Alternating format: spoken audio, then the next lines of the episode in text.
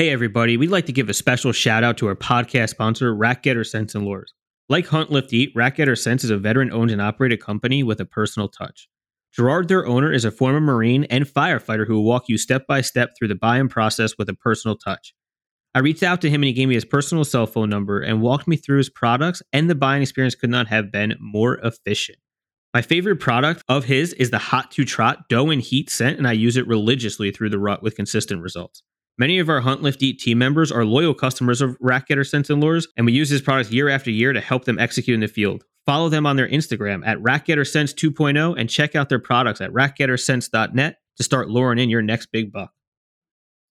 Hey, everybody, welcome back to another episode of the Hunt Lift Eat podcast, brought to you by Hunt Lift Eat Official. And we're here with the crew, the smiling faces. We, we got the boys tonight. We got Luke Cox. He's back. He's back, people. Everybody relax. He's back. What's up, man?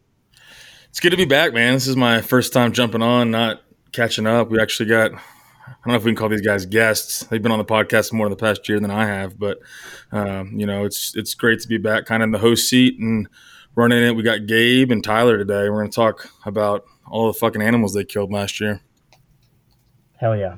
And also, this is your podcast, which is pretty wild that you were away for so long and now you're back steering the ship. I feel like I'm a guest on your podcast at this point. No, no, no, no, no, no. I, I will never feel like that. I will never feel like that. This is your podcast. I'm just here, dude. I'm just sitting in this chair talking to folks. That's my only job. All right. Gabe Martinez, Tyler, Big Sky, Elk Slayer, Jensen. What's going on, fellas? What's what up, dude? Boys? All right. You guys had a hell of a fall. Both of you. I'd say so. Yeah, it was a good it was a good season. yeah, it was a fucking phenomenal season. You guys had like an annoyingly fantastic season. It's kind of how it works though. It's just lucky. I I think it's most like 90% luck and then 10% like preparation and, and knowing what you're doing. If I'm yeah. being honest. Before we jump into any specifics, Tyler, tell folks where you're at again? I am in western Montana. Yeah, so I live down in the Bitterroot Valley in Montana. Western Montana, and Gabe, where are you at? I'm over here in southern Wyoming. I live in Cheyenne, Wyoming. The big city, the windy city of Cheyenne. The windy city, windy. the place is awful. And Luke, where were you this past hunting season? Oh man, I was in uh, in Bulgaria, uh, kind of all over Europe. I spent most of my time during the season in Bulgaria. I got to see a lot of animals. Didn't do any hunting though. Saw some fallow deer. Listened to red deer absolutely roar, which is wild. Uh, really, really cool. To they don't sound anything like elk. They look a lot like elk. Um, I think they're my favorite cervid though. After seeing them up close and personal, and like really want to go to Europe and, and kill a red deer after you showed me that deadhead, um, or the the shed antlers that you brought home, that that's like the coolest looking antlers I've ever seen. The dark chocolate and like the huge mass on them. Those things are freaking gnarly. Yeah, man, that was unreal. This is probably not remotely legal, but I don't really care. So we were in Germany training, and we were in this training area and found this deadhead that was just gorgeous. Um, very very mature red deer and like I mean trophy caliber.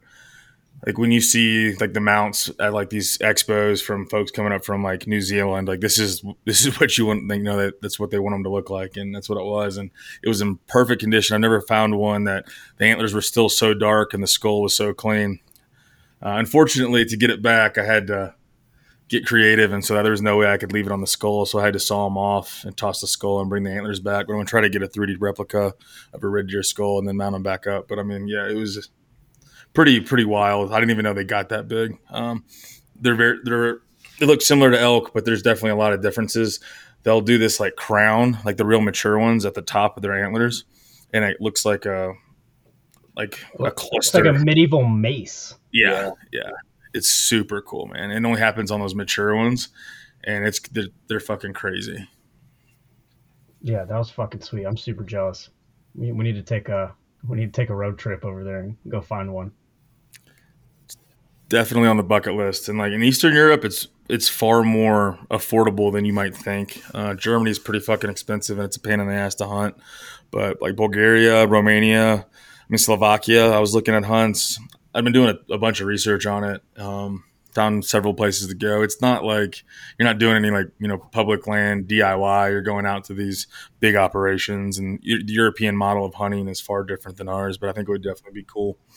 And there's a really cool tradition that goes with the European hunting. I mean, you know, like the you see it on like MeatEater when like Janis puts the the grass in the deer's mouth, you know, when he kills one. Like that's huge over there. They all do that that shit. And like in Germany, it's even more traditional. The whole Jaeger thing. They've got like this traditional garb that they'll wear, and they'll go through all these customs and traditions around it. And there's like all these courtesies you have to learn if you're going to hunt in Germany. It's like a six month course, Holy which you've got to go. Through.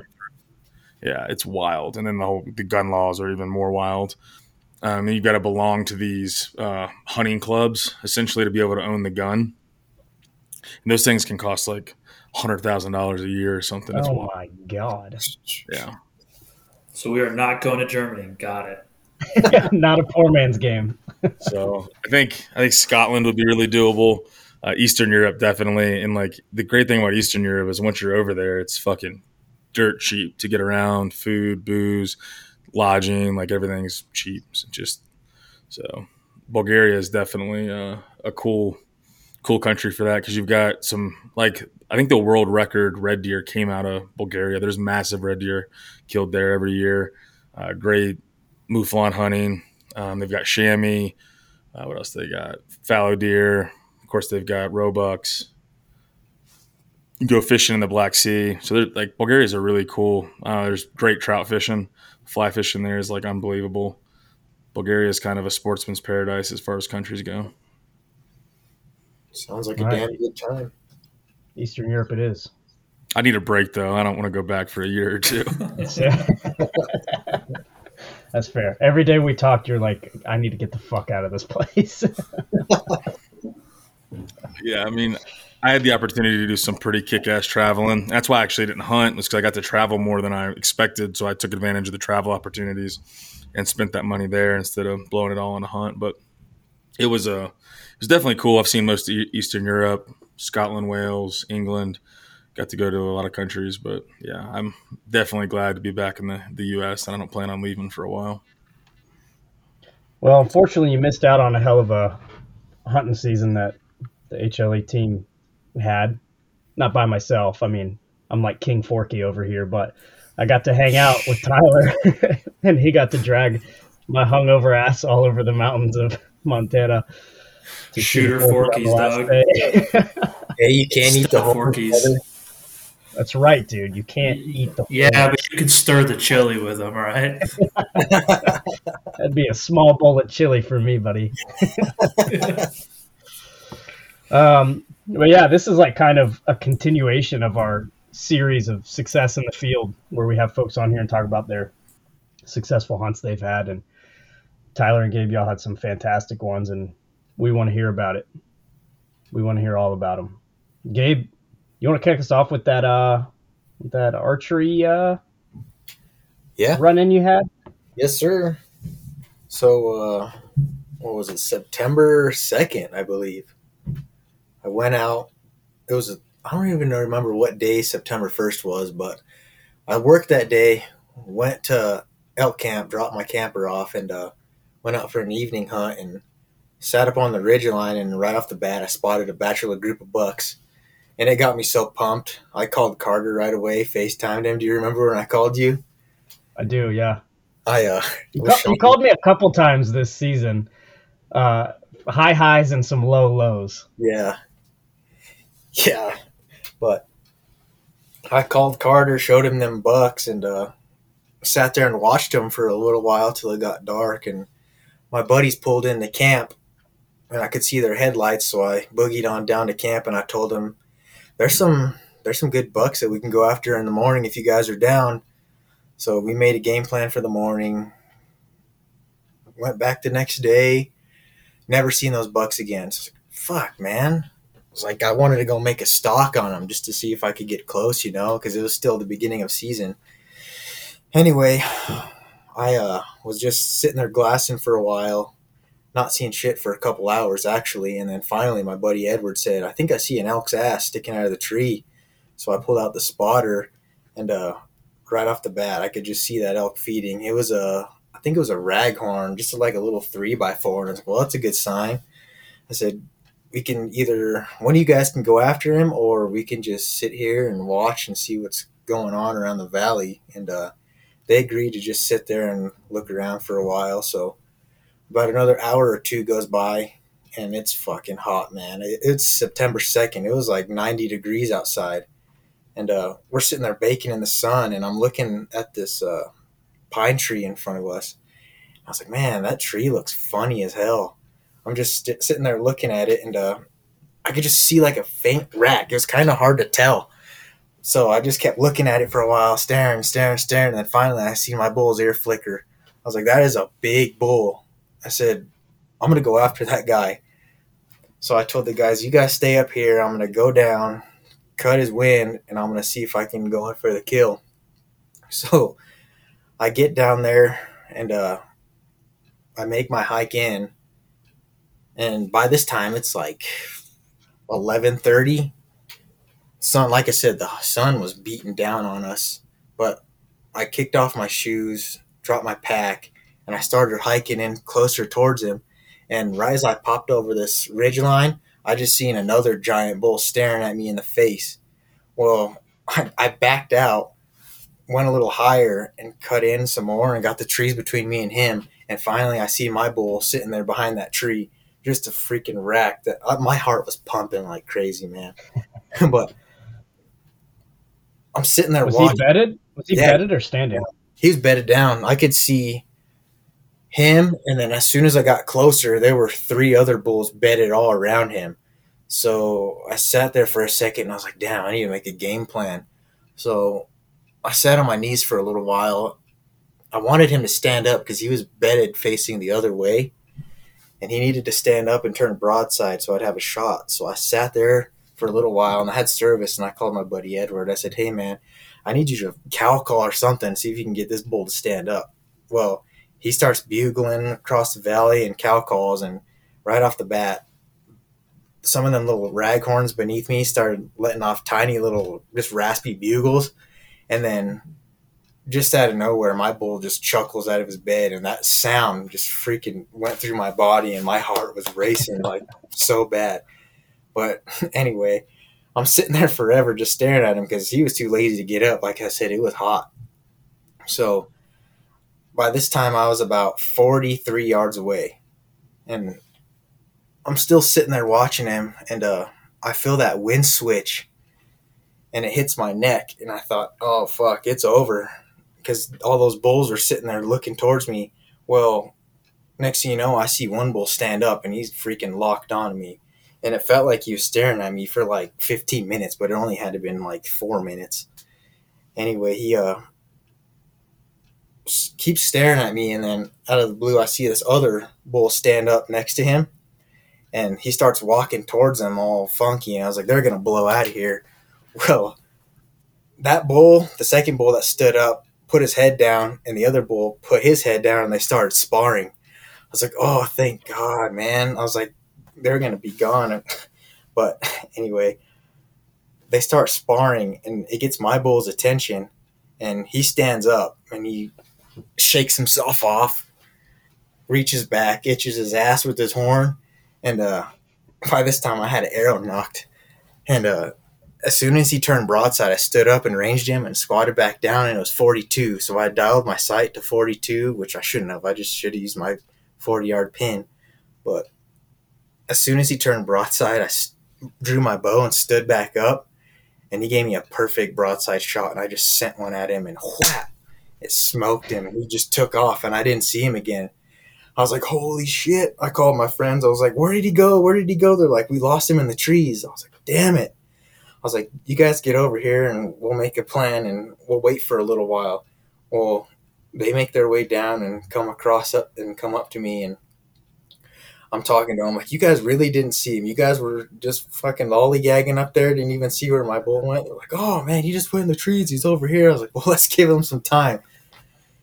Well, we gave him about an hour, and I start tracking his blood, and we didn't find him for probably a half an hour, which we walked past him three times. My buddy said, "This tree looks familiar where he ran through." I was like, well, let's go check over there. And sure enough, he's all piled up there, and I could just see my arrow sticking out of him, and that was the best feeling I've ever felt in the world. was that your biggest uh, bull? Yeah, uh, biggest, and that was my second ever archery elk. That's freaking awesome, man.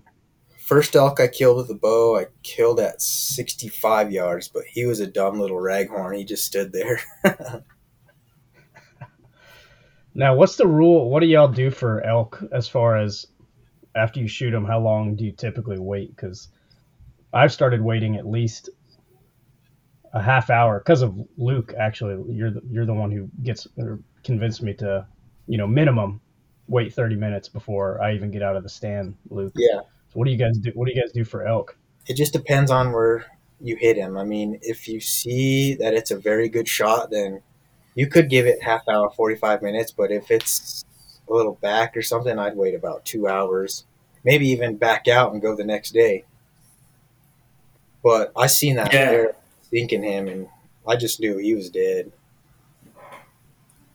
Yeah, it's all weather dependent too. Like what sucks is that if you if you know when you made a good shot, like you know that feeling, and you watch your arrow hit right behind that that triangle of that shoulder, and you're like, got him, you know. So you can go half hour. I feel pretty confident, even like 15 minutes.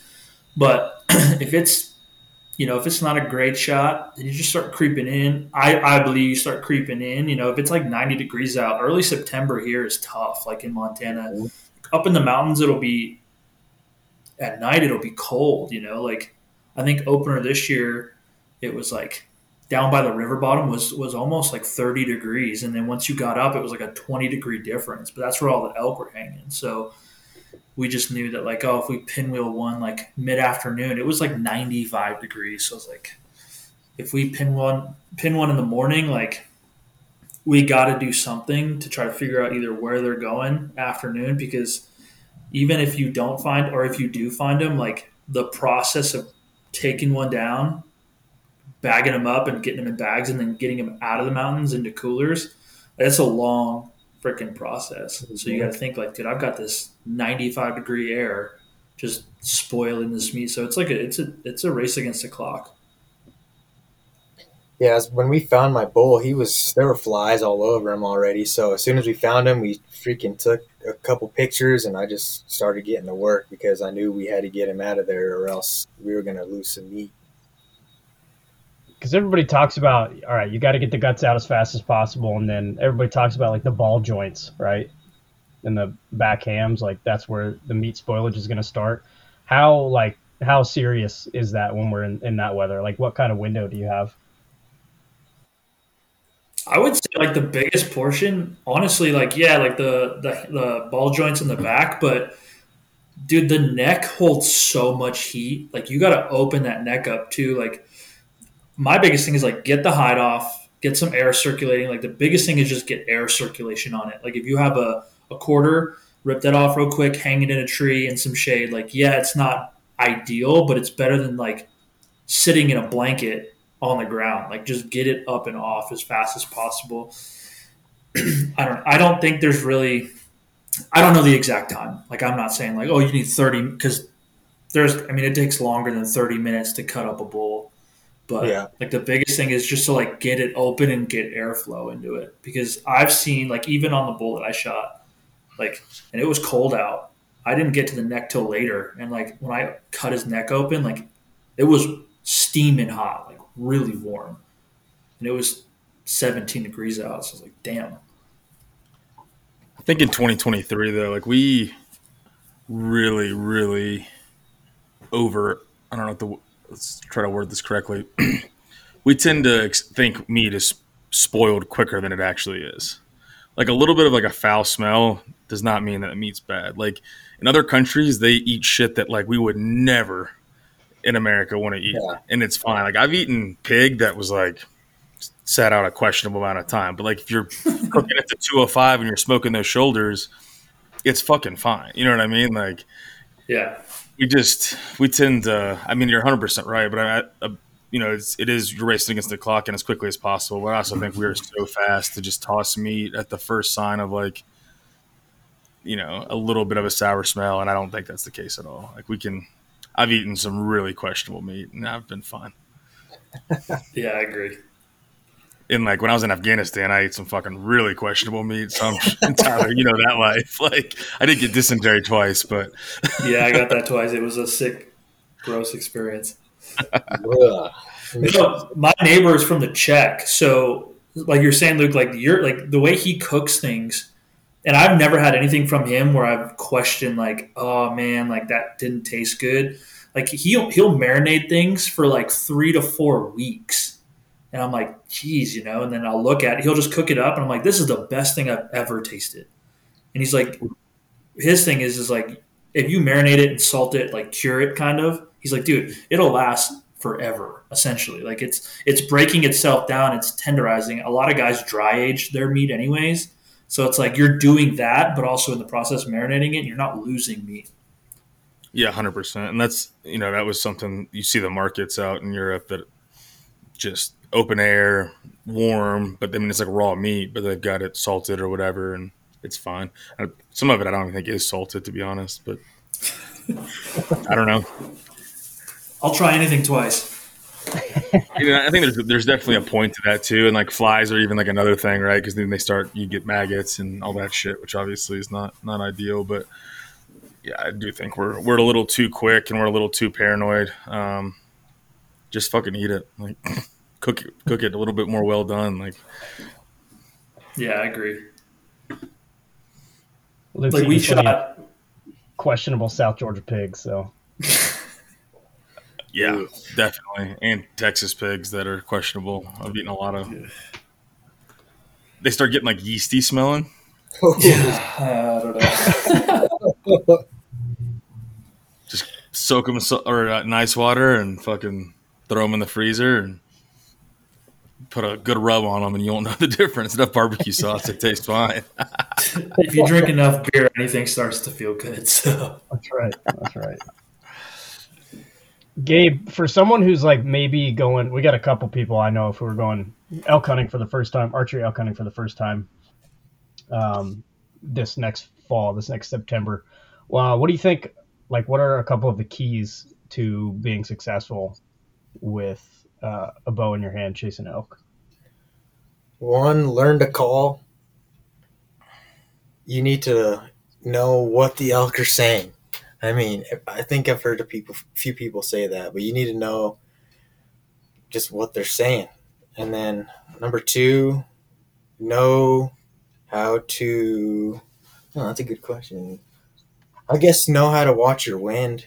I mean, when you're sneaking in on animals, you want to get your wind right. I mean, when they're bugling and stuff, when they're in the rut, it's a whole different story because you can call them in. But like this year, I, I was just spot and stalking with my elk, you know, and then just keep shooting that bow. Get good with your bow before you go out because you don't want to be wounding animals. Especially in that heat, right? Yep. What's your process? You were talking about, you know, fucking he come up, he came up, he was chuckling, and like you're just start redlining immediately with that heart rate. Do you have like steps that you do to try to get your heart rate back down? Do you have a process for that, or is it just like you're just shooting through it, trying to fucking time it right? what, what's what's your kind of deal with that? Well, when he chuckled, that was like 15 minutes before I shot him. So after sitting there and watching him for so long, I mean, my adrenaline just shut off. I was sitting there in the heat. I was like, I'm going to kill this bastard. I'm sick of sitting in this heat. but when he stood up, it was like go mode. I, I just drew my bow back and just thought of shooting at a target, man. I just held my pin right there and just squeezed through. Hell yeah! I mean, that, that, it depends. I mean, I've I've only killed a few animals with a bow and not a big fucking giant bull elk. So if if uh, Gabe gets me on one this year, I'll tell you. But I mean, with other animals, I've been absolutely like a doe, whitetail doe, just been absolutely jacked. Like it was the biggest buck in the world. And then the last one I killed, I didn't feel anything. So like, you know, if if I do find myself in a situation where my heart rate's super high, like I just try to take that second, really focus on my breathing like in through my nose, like, like it's kind of like getting like that cold plunge, right? And you get that shock. You got to regulate your breathing, get that yeah. down, try to just make sure you're not fucking redlining and regulate it as much. And then from there, it is. It's just um, repetition of muscle memory, you know, and then focus on that small point of the target. Don't look at the animal and just just like shooting a 3D target. I was gonna say when I first started bow hunting, I'd have bad adrenaline rushes when I'd have animals come in, and I think the more encounters you have as you go on through your hunting seasons, I mean, the more you'll start to calm down when that when it's gonna happen. You know what I'm saying? Yeah, the situation, know, dude. Because like I don't know.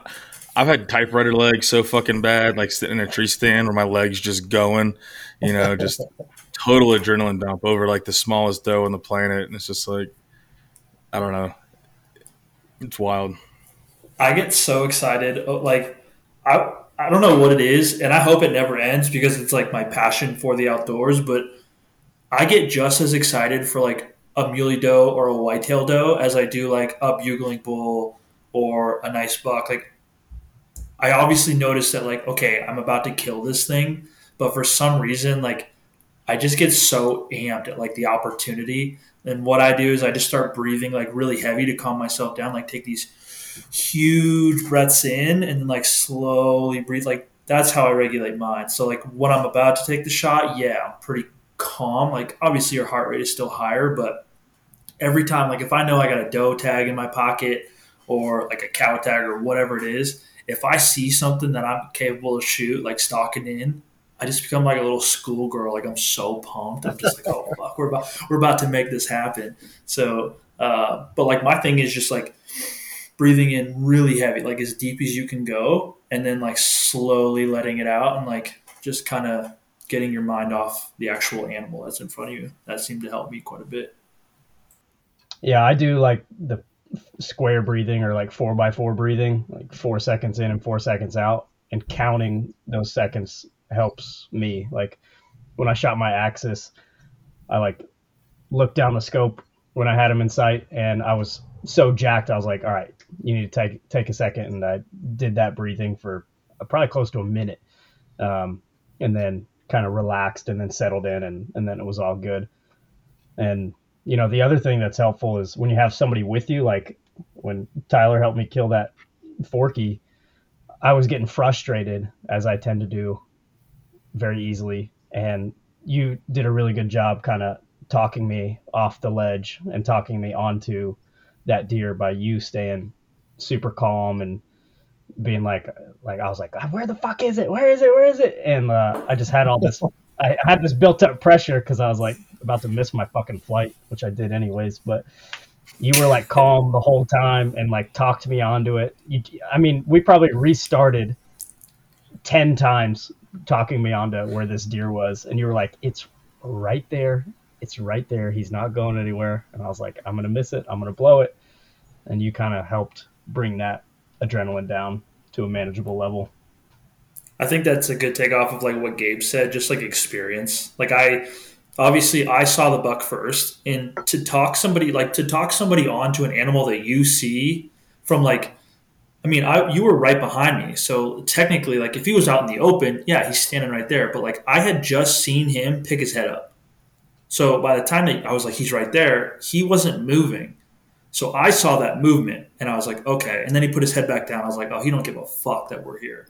So I was just slowly trying to like there was really nothing for me to be like, oh, up this, you know, I kind of made it like up the tree and like third branch to the left. Like he's, it was a pain because there was nothing to, he was kind of in the open, but he was in some like swell brush. It was a, it was a nightmare, but I just knew like from that, that deer's body language, because he saw me, he for sure saw something up by us, whether it was me or like maybe he just like saw movement, like I saw movement But he picked his head up, looked at us. That's when I dropped down, and then he just went right back to feeding. And I was like, all right, he doesn't really care that we're here. So like we have a little bit of opportunity to make a little like mistakes. So me talking you onto that buck, I was like not super pressured because like he wasn't like staring right at us and he wasn't like trying to figure out what we were. He was still going about his business feeding. So I was like, all right, I need to take a step back, really think about how I'm going to explain to Carter how I'm going to get him onto this buck.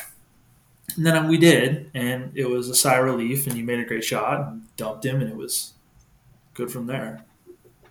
Yeah.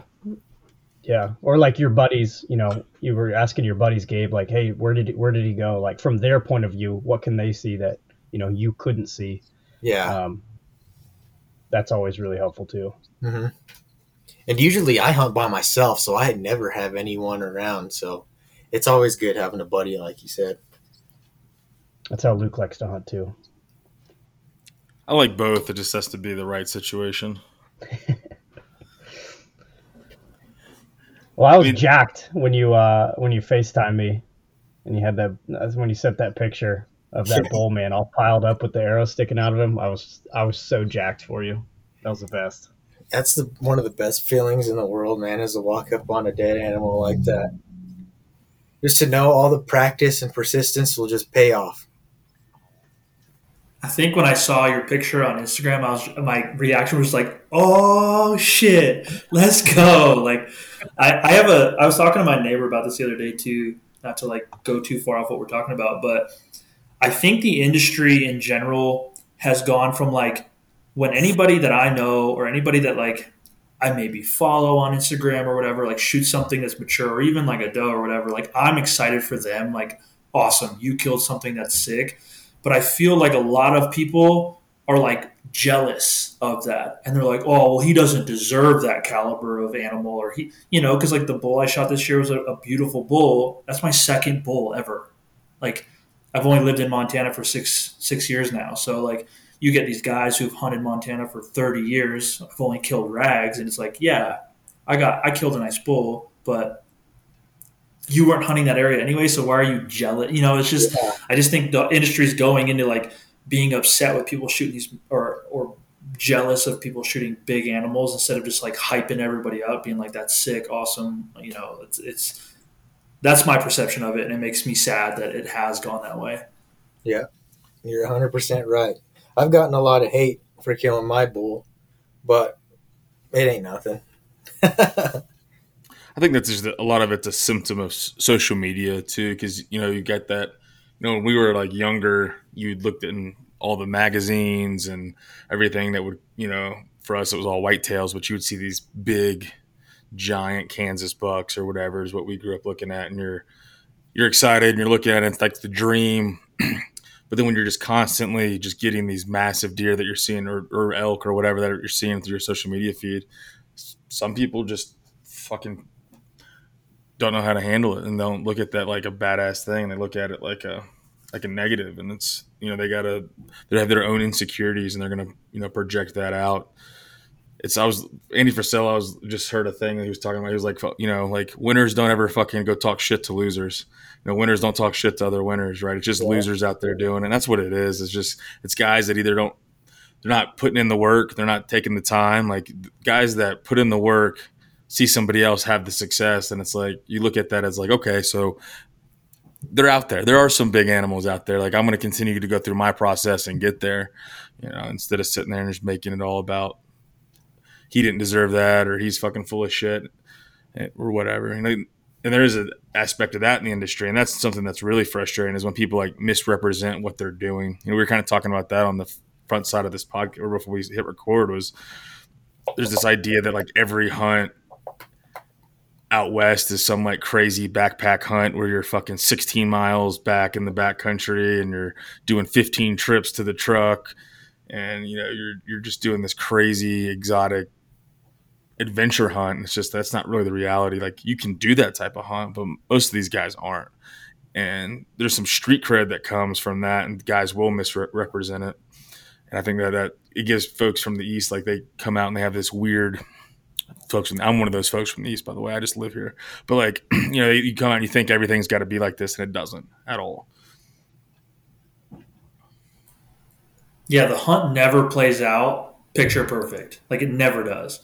I mean, like I live out here now, and as a kid, I always imagined like, oh, I'm gonna see this bull, and he's gonna be, it's gonna be like picture perfect coming through these trees, and then he's gonna turn sideways, he's gonna bugle, and I'm gonna smoke him. Like it doesn't.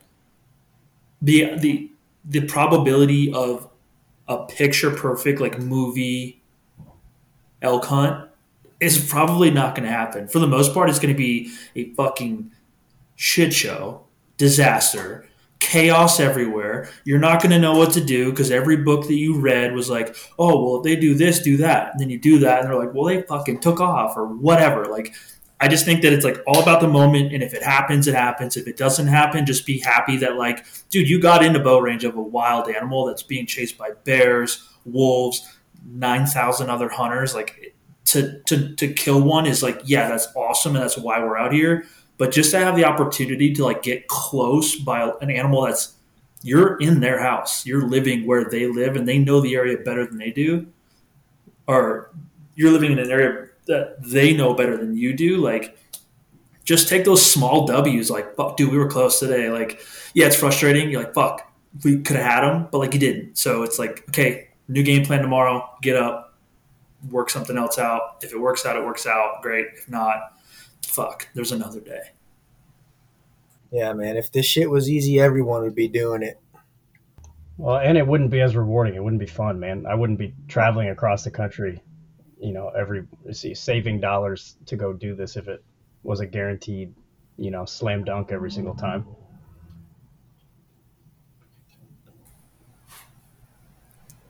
Maybe I would. Yeah. I don't know. I don't know. I think, it's, it's, but it's just like what sucks is that like I love social media because like I love seeing like all the boys like killing stuff. I'm like that's sick, dude. And like, but then you get like the bad part of social media where everybody's like jealous or upset that like people are killing these big bulls and they're envious, and so like the trolls come out and you're just like, dude. Do you not have anything better to do than do this right now? It's like, God, it's just, it's frustrating, but it's what we live with, and so I just go out and chase animals. And I'd say ninety, I'll say eighty percent of like every animal I've tried to hunt or pulled my bow back on, I haven't shot. Like it's only been a small percentage. Like I've been close to so many animals, and it just didn't work out. Whether it was wind blew me, or they just didn't come through the opening, or I busted them six hundred yards out. Like it, that's hunting, dude. That's the whole point is to like really fine tune your skills of like trying to be the apex predator and getting close. But I'm not the best stalker of all time. Like I just got lucky. Maybe that buck looked left when I made a small movement and he didn't see me. And in another world, he would have looked right and pegged me and he would have been out of there. Like it's just, I, I think it's mostly just opportunity. And if it's going to happen, it's going to happen. Hey, y'all, I'm going to take a second to give a quick shout out to the official mortgage lender of the Hunt Lift Eat podcast. That's Casey Burns of PrimeLending Mortgage. I've known Casey for 10 years, and he's the only lender I use. I've used Casey to purchase two houses, and the process has been seamless and easy each time. He's the heart of an educator, and he truly cares about what's best for his clients. He specializes in VA loans, but can handle FHA, conventional investment loans as well. He's a true expert and specialist in his field, and there's no one I recommend more than Casey. You can contact Casey at casey.burns at primelending.com. Reach him by phone at 919 710 1864.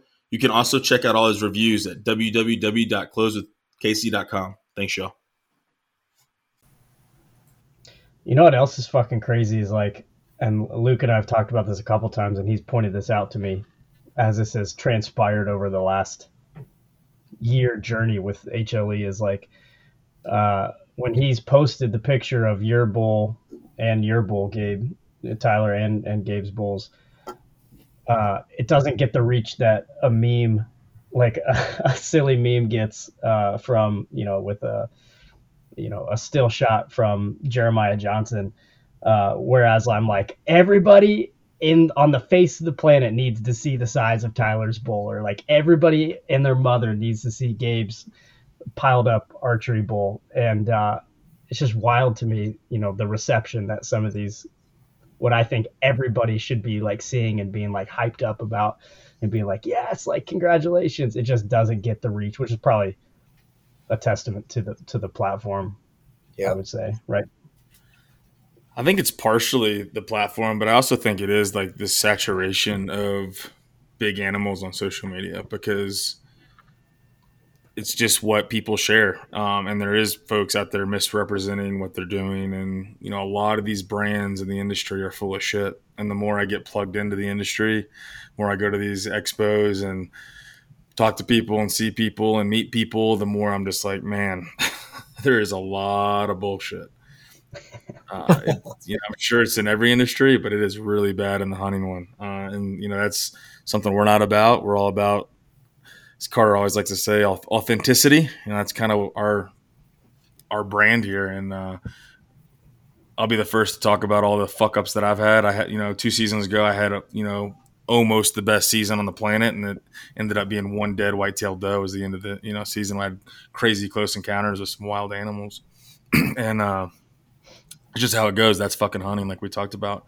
But there's folks out there that they'll have one of those shit seasons, and then they still feel like they got to go get something on the board, and they'll go pay a lot of money to go kill something, which is fine. But then there's a misrepresentation of what that real story was, or or whatever, and so that's what you see a lot of that, and uh, and so people do see, you know, it's oh, there's another big bull. It just it gets lost in the fucking the feed of all this stuff. Yeah, for sure, man. Talking about real stories, Tyler, jump jump us off, dude. Which one do you want to start with? Well, we can start with the bison. Um, I had the opportunity this year. I used to, I still kind of do, but I used to like uh, mentor vets uh, through like BHA and BRCC.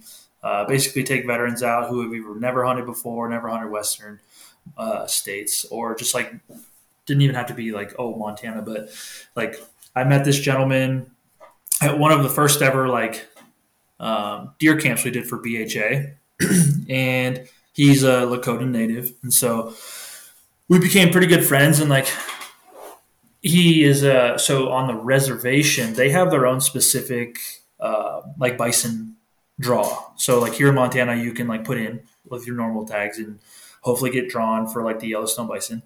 Or um, if you're lucky enough, like you can like have a friend and like they've killed plenty of bison. So they were like, "Do you want to come up and be the shooter? Like you get the hide and the skull, and like we'll give you some meat, but like the meat goes to like the family that's that has the tag." So I was like, "Yeah, I'd love to do that."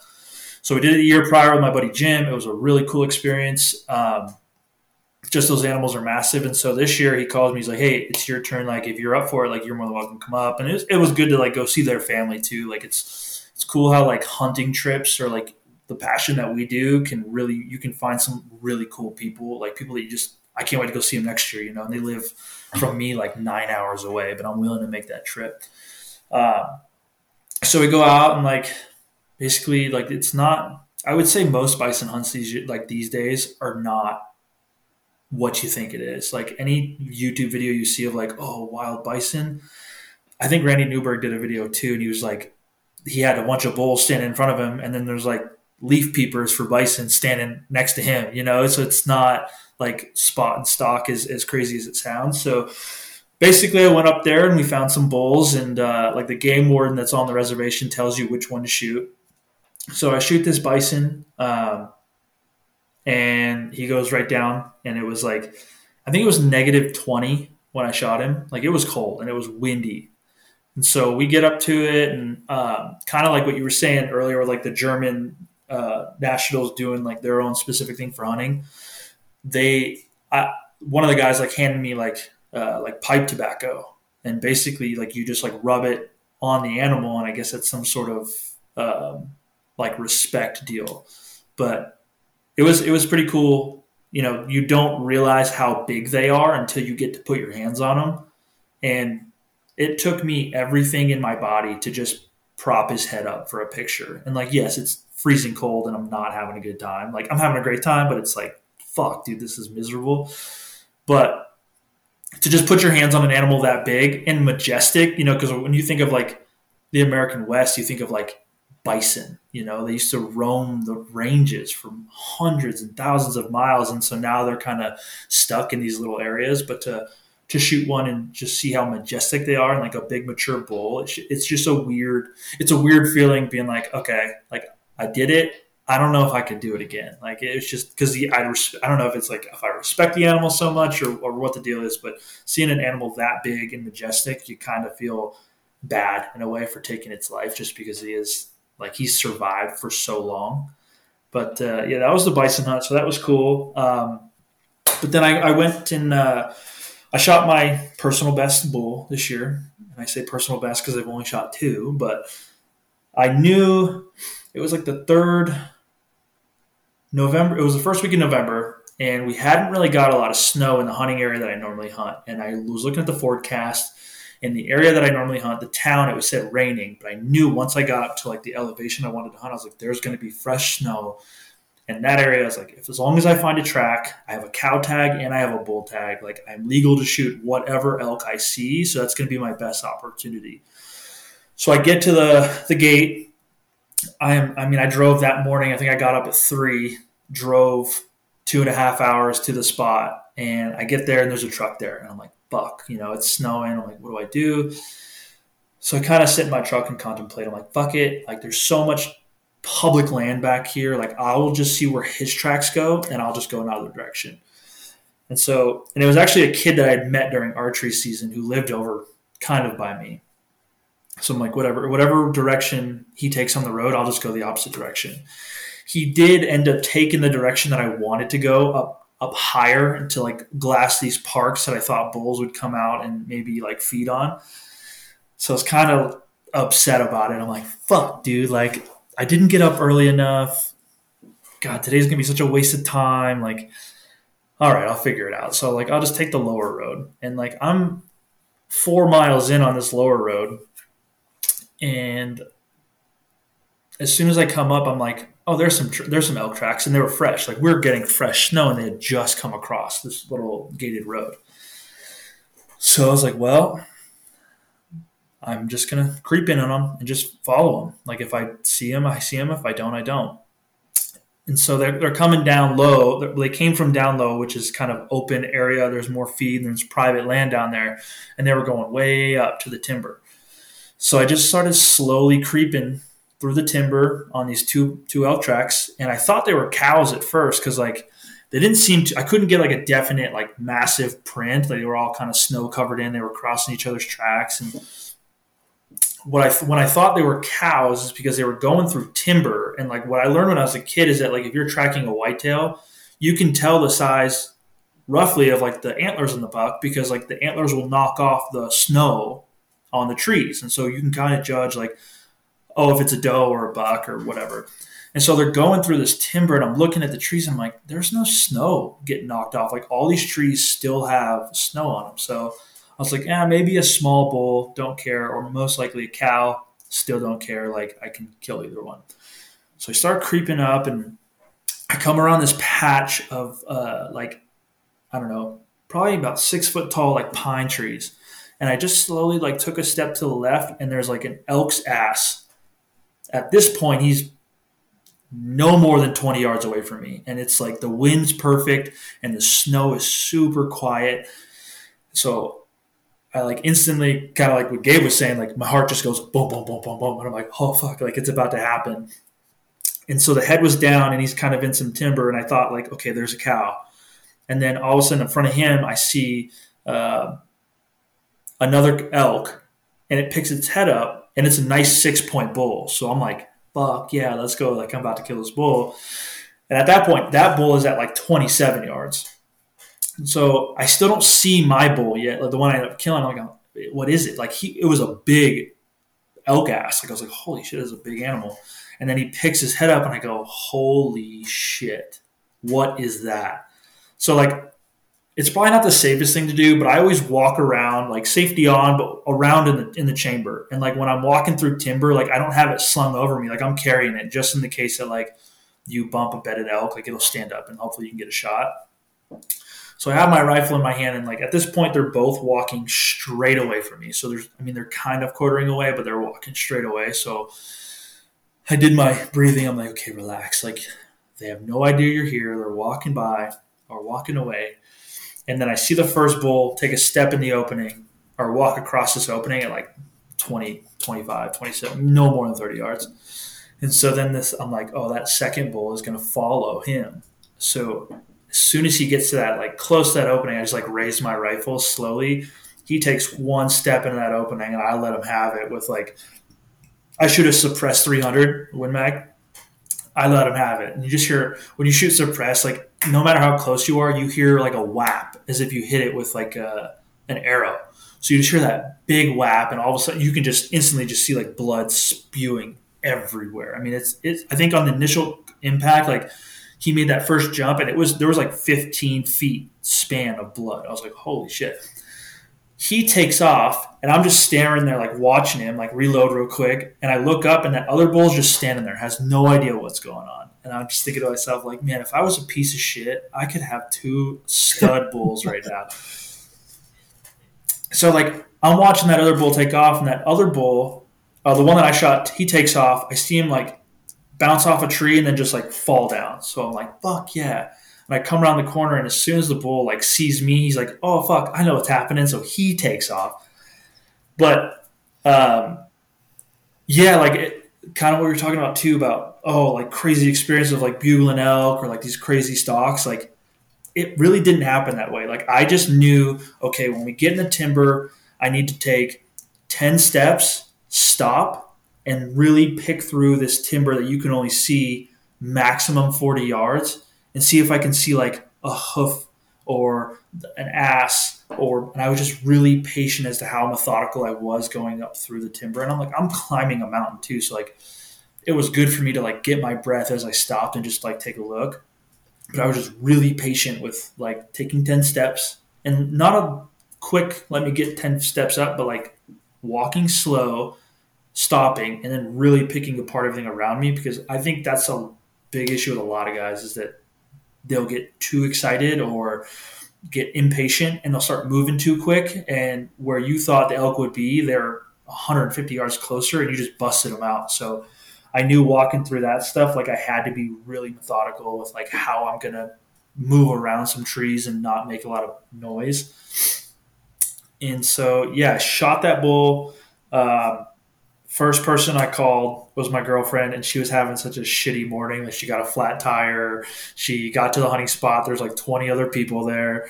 So I called her, and she's like, "What? You know, just like a shitty morning." And I'm just like, "I just shot the biggest fucking bull I've ever seen in my entire life." And she's like, "No way!" So FaceTime her, and I she, we, I show her the bull, and she's you know she starts crying, and I'm fucking. I don't know. I'm beside myself because I'm like, what the fuck did I just do? And I'm, I'm by myself, so I'm like, oh fuck, like I'm gonna be here for a while because like I gotta cut this thing up by myself. So made some phone calls and sent some pictures to some buddies and uh, yeah, started a big fire. I brought back the uh, west or eastern Montana big fire. I just started breaking branches on these trees and like because it was cold and it was starting to get windy and then a snowstorm came through. So I was like, all right, it's not too cold where I'm worried about like like danger wise or my health, but I'm like it's gonna get cold. My hands are gonna be.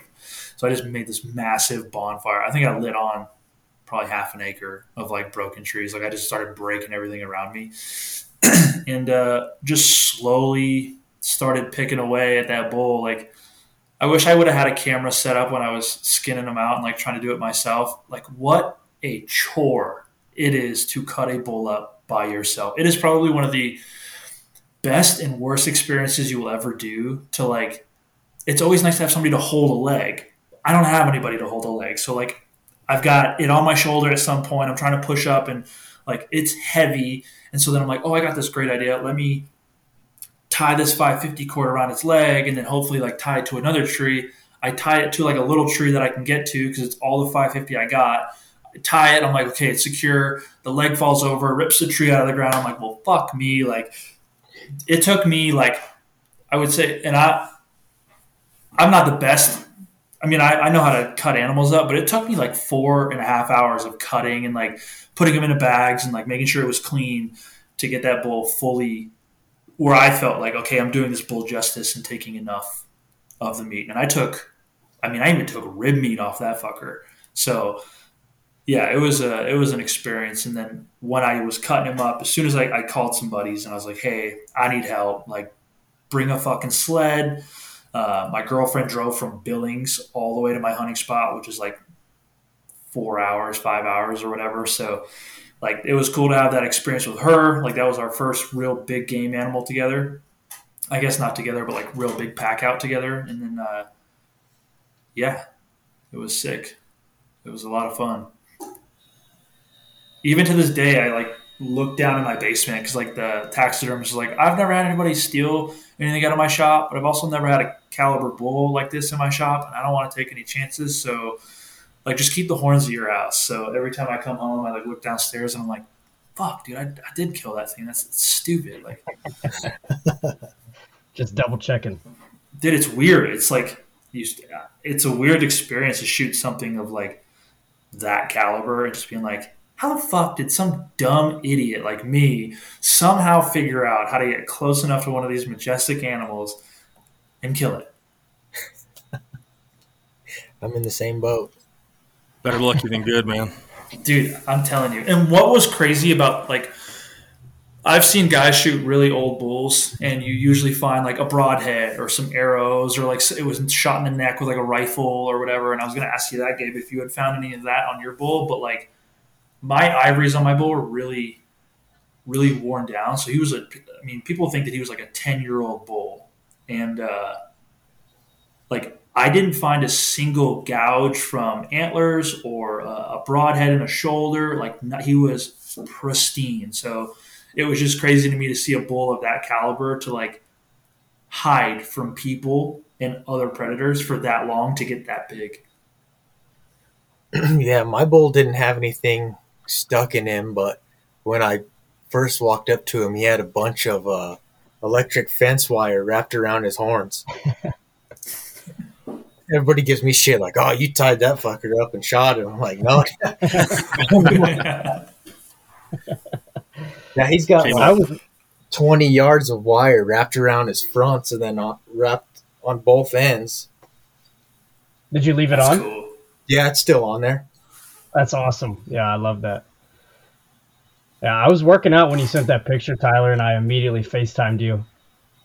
And you were in like Dude, it was the winter wonderland, and it looked fucking cold. And then you sh- you panned over and you showed it. I was like, holy shit, dude. yeah, because the next week you were coming out, right? You were coming out, and I was like, "Well, my elk season's done, so we're ready to rock and roll, dude." And then the next day, we went back up to that same area because I knew there was going to be a bunch of cows up there. And uh, if you look at where where I shot my bull and like on the map where I shot my bull, and then where my girlfriend shot her cow, it's the same exact like line. Like they were they were just in that area that morning. I knew that if we got fresh snow, like they would be moving and I could find a track. But in this area too, like if it gets cold and heavy snow, like they just run off the mountain on a private and like it's not the area, there's no elk in it. Like I'm sure there's a couple stragglers, but like all the big stuff comes off the mountain, goes down onto private, and those guys are like no hunting. And so it's just you get to see them from the truck and you're like, wow, that would be cool to shoot. But it was just a perfect scenario of like just enough snow where they were like, oh well we'll still hang out here and so yeah it was just it was cool it was a really cool experience That's a badass That's bull, awesome. man. yeah i don't know if i'll ever shoot another bull like that i mean it's you always think like it's it's cool. Yeah it's fucking don't get me wrong it's fucking awesome to shoot a bull but it's like you think of shooting a bull that caliber after years of hunting elk like massive like oh i've shot like six or seven elk and now i finally got my 350 plus. It's like dude this is my i'll say maybe fifth actual year hunting in montana and like i got shot a bull that may be my personal best forever it's kind of cool but it's also kind of sad because i'm like damn i'm not going to shoot a bigger bull than that but it's like i don't know i don't it's just like anything can happen because like i've seen bulls of that caliber in other areas that like i've almost killed but it didn't pan out so eh, it's just it's just weird Did you have it measured? Yeah, so gross score, he was 350 and an eighth. I Oh, think yeah. net it was like 342. But yeah, he has like 10 inch bases, like 10 and a quarter inch bases. And he holds seven inches. So he was an eight by seven. Uh, he holds seven inches of mass all the way up to like his sixth. God. So he just like, and his his his uh, width, like from his widest point, is like fifty six inches. Like he's just super wide, and I mean he's just a, a dope bull. But like, because like when you're looking at him, I'm like, damn, this is a big bull. But when you see a typical like 370 inch bull, you think of like these long tines and like the thirds are massive. And I'm like, he doesn't really have that. But what he does have is like these, ma- it's, it's, his mass is unreal.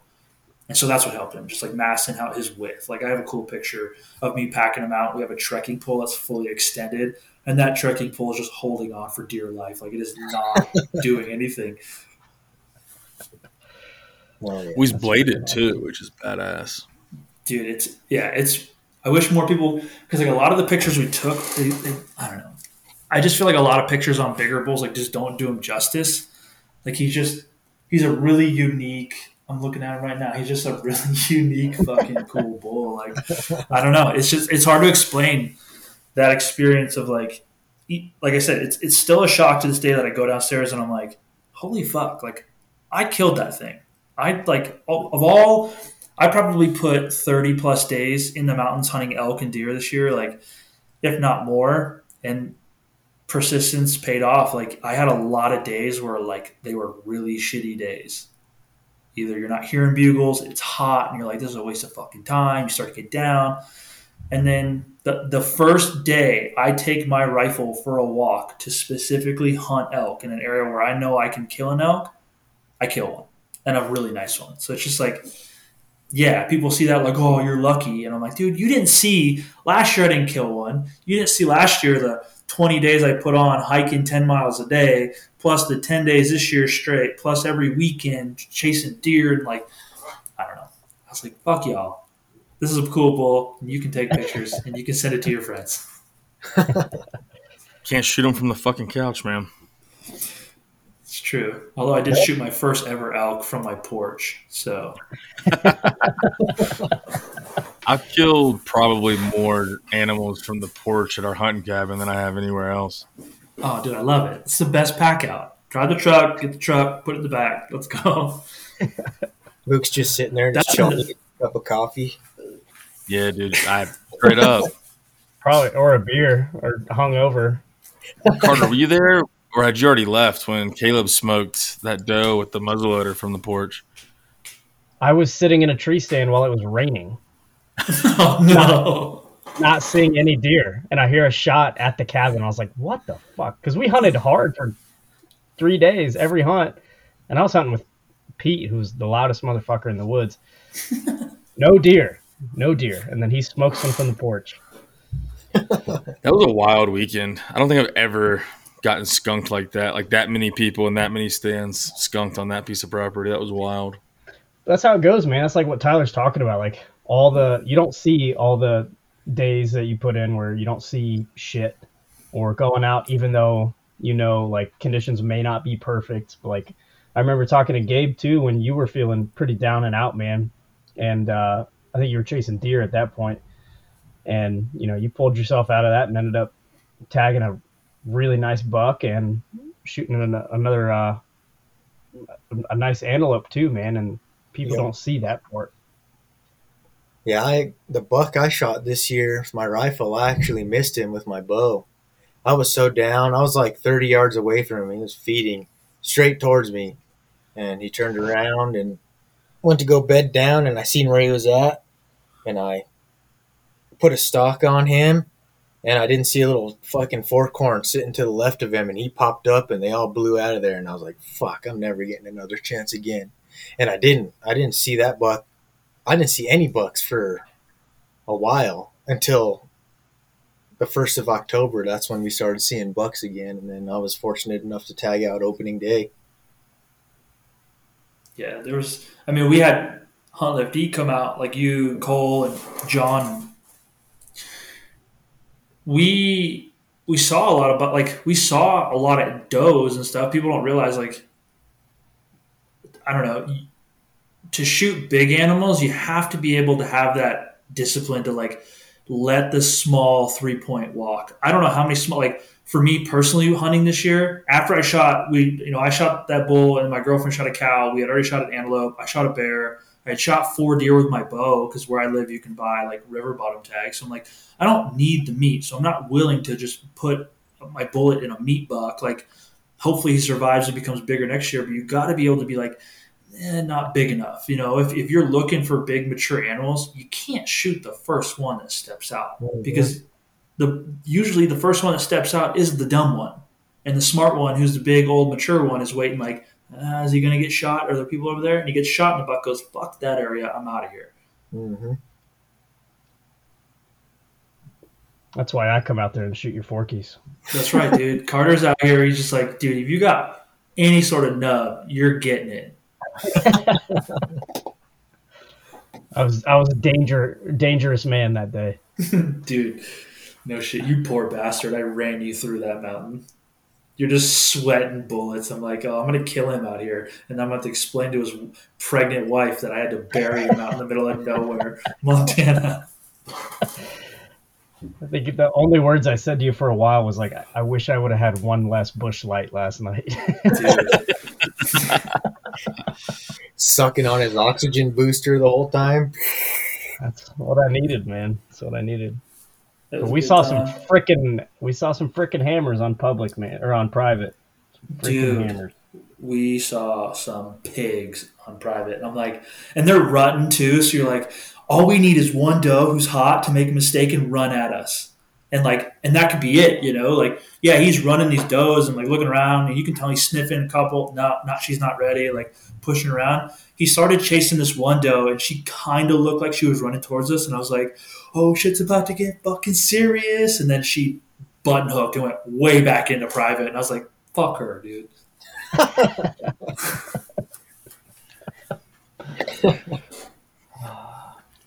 That's the That's how it absolute worst thing about hunting out west is just staring over across the line.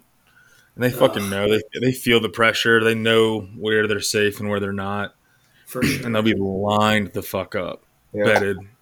Like where we where Carter and I hunt in Wyoming up at near a place we're not going to disclose, but like there's a this ridge line that is uh, notorious for just like you want you would drive by it a hundred times and you would have no idea, but you stop and you start glassing and you just start picking ears and horns and like half of it's public, half of it's private, and there'll be fifty does bedded on the public side, and then on on the private side there'll be a cluster of ten bucks, you know, three of them shooters, and you're just like fuck me, and you're, they're just fifty yards over on the goddamn private side.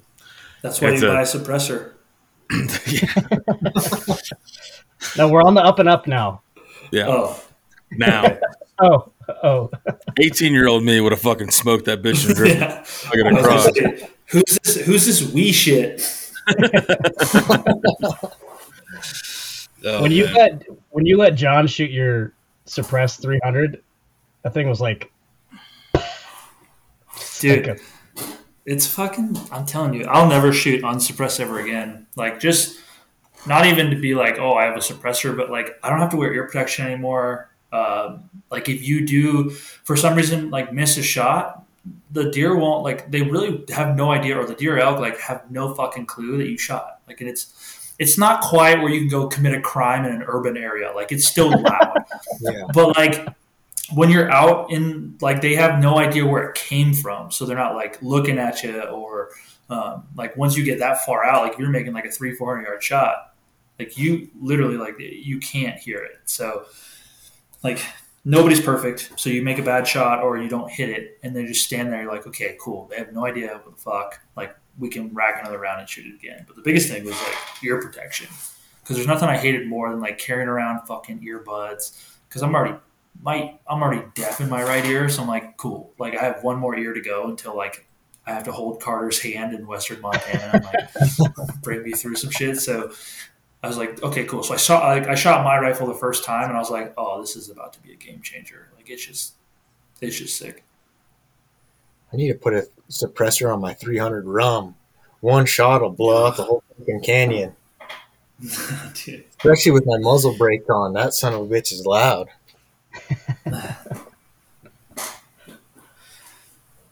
what uh what rifle are you carrying this fall on your big extravaganza hunting trip, Luke? Oh shit, I don't even know, man. I'm planning on getting a Magnum. I haven't decided which one yet because I don't have one. Um, deer, antelope, probably just the six five. Um, I mean, I'll bring the 270 like I always do for redundancy. I had to use it last year. Not that it worked out for me, or two years ago. Not that it worked out for me, but I will be installing all my zero stops this year, so I don't make that mistake again. Oof, Uh, dude. I mean, I've told the story on the podcast two years ago, but like it was so bad. I fucking I missed a really nice muley. Like I did everything right. I was like e scouted, coming off this huge patch of public or private, excuse me, like this river bottom in Wyoming that we In a very Yes. difficult deer area. very difficult, high pressure, buck only. You know, if you see anything forked, you're wanting to shoot it. And uh, you know, I was picked this canyon, got the wind in my face, was moving up, like going. Saw this little spot and was like, "There's going to be a buck in there for sure." Take two more steps, bust them out, throw the rifle up to go shoot. One, I made the mistake. I heart rate jacked, left the safety on, but he gave me another shot, dropped the safety, went to shoot, sh- missed him, and I thought it was just I just missed. I was like, "Fuck." Fast forward, didn't get another shot at that area was blown out. I went back, but didn't get another shot at a deer. I had an antelope tag too. It was antelope. Found a doe. Was real late in the in the hunt, and I was like, "Fuck it, I'm just gonna put this buck tag." I because it was either I was like, "I'm just gonna kill, shoot this doe," and I was in the prone, missed like a bipod up everything. I was like, "What the fuck?" Racked another round, missed again, and I point, like I don't know, I got.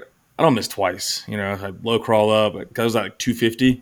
It gets to like 165. She drops. I'm like, okay, good to go. And I stand up, and then she's just sitting straight up, staring at me. And I was like, what the fuck? and I'm running out of rounds at this fucking point. and so I fucking rack another round, go to shoot her again, clean miss. And this was like offhand, standing up. I was like trying to head shoot her. And then I was like, what is going on? And I take another step and I had my last round. And she like she's sitting there and like I, I'm like, I must have hit her in the spine. And so I'm like trying to get as close as possible because I don't know what the hell's going on. And then she finally jumps up and I go to shoot her and miss her again. And then she turns and I see I hit her like just like right at the very top. Like dead like center line where you know where I was aiming, but just right at the top of her back. I probably just hit the meat across her back strap. It probably hit one vertebrae, stunned her, knocked her down, but didn't hit. And then she was bleeding, but she was like, and she just starts trotting off. She's like limping, walking all funny. I track her or follow her over onto the private. I'm like, I don't know, 400 meters on private. I call call Carter and I'm like, dude, I need a rifle and rounds. Like, so he drives over to where I'm at, brings me another rifle, and then like she had taken off further. And at that point, I was like, I'm not going to get a fucking game violation. You know, like, it was on Sunday, so we couldn't call the game warden. Like, it was just a fucking nightmare. So Ugh. ended up backing out and leaving her there. And it was like get home and like, and what's crazy is like I checked my that rifle when I got to camp the first day, and like put three rounds on top of each other, two inches high at hundred, like, and getting in and out of the truck at some point I must have hit my turret and just sent that some bitch up because I was like twelve inches high or eight inches high at hundred. Fuck. Just like and like yeah, you look at that 265. You know that first shot, I was fucking just clear over top. It was bad. It's just you not were not a shooting good. at Gabe, man. You were shooting dropping rounds on Gabe's house. Yeah, dude, I was just high, high angling them down to fucking Cheyenne from. God, it was a fucking shit show, man. I went. I was just nauseous after that. it was. It was a fucking. That season was rough. It was real rough, but a lot of Next good season will be better. dude, just being out. Last season, I didn't hunt at all, so like, you know, just being out is is like missing a whole season. You definitely appreciate just sitting in the tree stand, just going out on the mountain, just being able to glass, being able to just get out. I don't care if I kill anything next year. I mean, obviously I want to, but I really just want to, you know, get out and be able to hunt. We're putting some shit on the ground, dude. Yeah, let's fucking go. Y'all are fucking clean. Yeah, manifest it. We've got uh HLE antelope camp, which is going to be a hell of a time. Me and Gabe are going to be chasing elk and mule deer, and it's going to be fun. Yeah, Tyler, if you don't draw that moose tag, you, you got to come down, man. Dude, for sure. I've been putting in for Maine and New Hampshire for like 18 years. And every year I just get a uh, email that just says like, um, "Thanks for your money. Go fuck yourself." And I was like, "Thanks. You're welcome. Have a good day. See you next year. we'll take your hundred dollars next year." And I was like, "Cool." Same shit for me Dude, here. it's my dream. It's my dream to go moose hunting. Like, I should just save all the money that I put on for moose tags. I probably have enough to just buy a tag in Alaska by now. Like, yeah, go hire an outfitter in Canada. dude, I, I'm going to. Like twelve Hell grand. We're an Fuck outfitter in, in uh, Canada. I was I know that because at Western uh, Hunting Expo, the Mile High boys were sitting right next to a Canadian outfitter, and I was looking through all of his price book. It's like, God damn, 12 12,000, huh? That's that's Canadian dollars though, dude. Divide that by two. It's only That's six grand. Loonies and Toonies. fake money, dude. It's all monopoly money. All money's fake That's money, right. dude. That's right. Oh right. shit! You can always Maybe make a more. firm handshake. Let's do this. That's right. Well, boys, we're cruising over an hour. Um, this has been sweet. This uh, this is good. This helps me keep my head in the game, and I already can't wait for next season, man. I'm losing my mind out here right now. There's nothing going on in Montana. Just like fuck, dude. Give me something to do.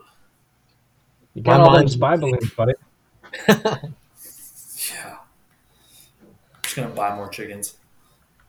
Hell yeah, that's the answer to everything, man. For sure. Carter and I Um, going down to Florida. He's going to kill some pigs. I'm Oh, going to yeah, kill a that's gator. yeah, That'll be next sick. month. Well, Yeah. yeah. Just got to kill something. It's been a minute. You can come kill some time and look for sheds with me. I'm in, dude. Caroline wants to decorate that cabin we bought with fucking sheds, so I got to get my ass to work, get up on the mountain. You got a lot of miles ahead of you, Luke. I'll donate your first elk shed. Hell yeah. What a guy. What a guy. Well, sweet boys. Uh, Gabe, if people want to see this giant bull and every other critter that you kill, where can they find you on Instagram, man? Uh, my handle is underscore 307 Gabe underscore. Follow me too. That's right. Yeah, you fucking ghost followers. Don't start liking shit and then just like go about your day. Pay your respects to the man. Son of a bitch. Tyler, where can we find you, dude? Big Sky underscore Ty Instagram. That's all. I, that's all I'm really on. I have a TikTok, but you can't post any cool hunting shit on TikTok because they fucking just take it down immediately. So you see all the pictures of the stuff that I I do on Instagram. Big Sky underscore Ty. Hell yeah. Luke, do you have a call to action for our listeners here? Oh man, go buy some shit. It's been slow. I pulled off all of our ads because we're like redoing the website and everything, and so we need to we need to clear some inventory. So please go uh, if you want to support us. Go drop some orders. We've got a ton of those uh, Hoochie Daddy shorts that Tyler loves so much that I think all of us love. Actually, They're, they're badass. Go go buy some of those. We've got plenty more. Uh, that's what happens when you drop shorts in the middle of fucking winter. But yeah, just please go support us. Go buy some shit so we can clear out some of this inventory because we got a bunch of cool stuff coming uh, for our spring and for our summer drops. So Hell yeah. We appreciate all you listeners. You guys want to drop us a review, five stars only. Drop us a review. Helps us out. Go follow Hunt Lift Eat Official. Go follow the Hunt Lift Eat podcast on Instagram. And we'll talk to you guys next week.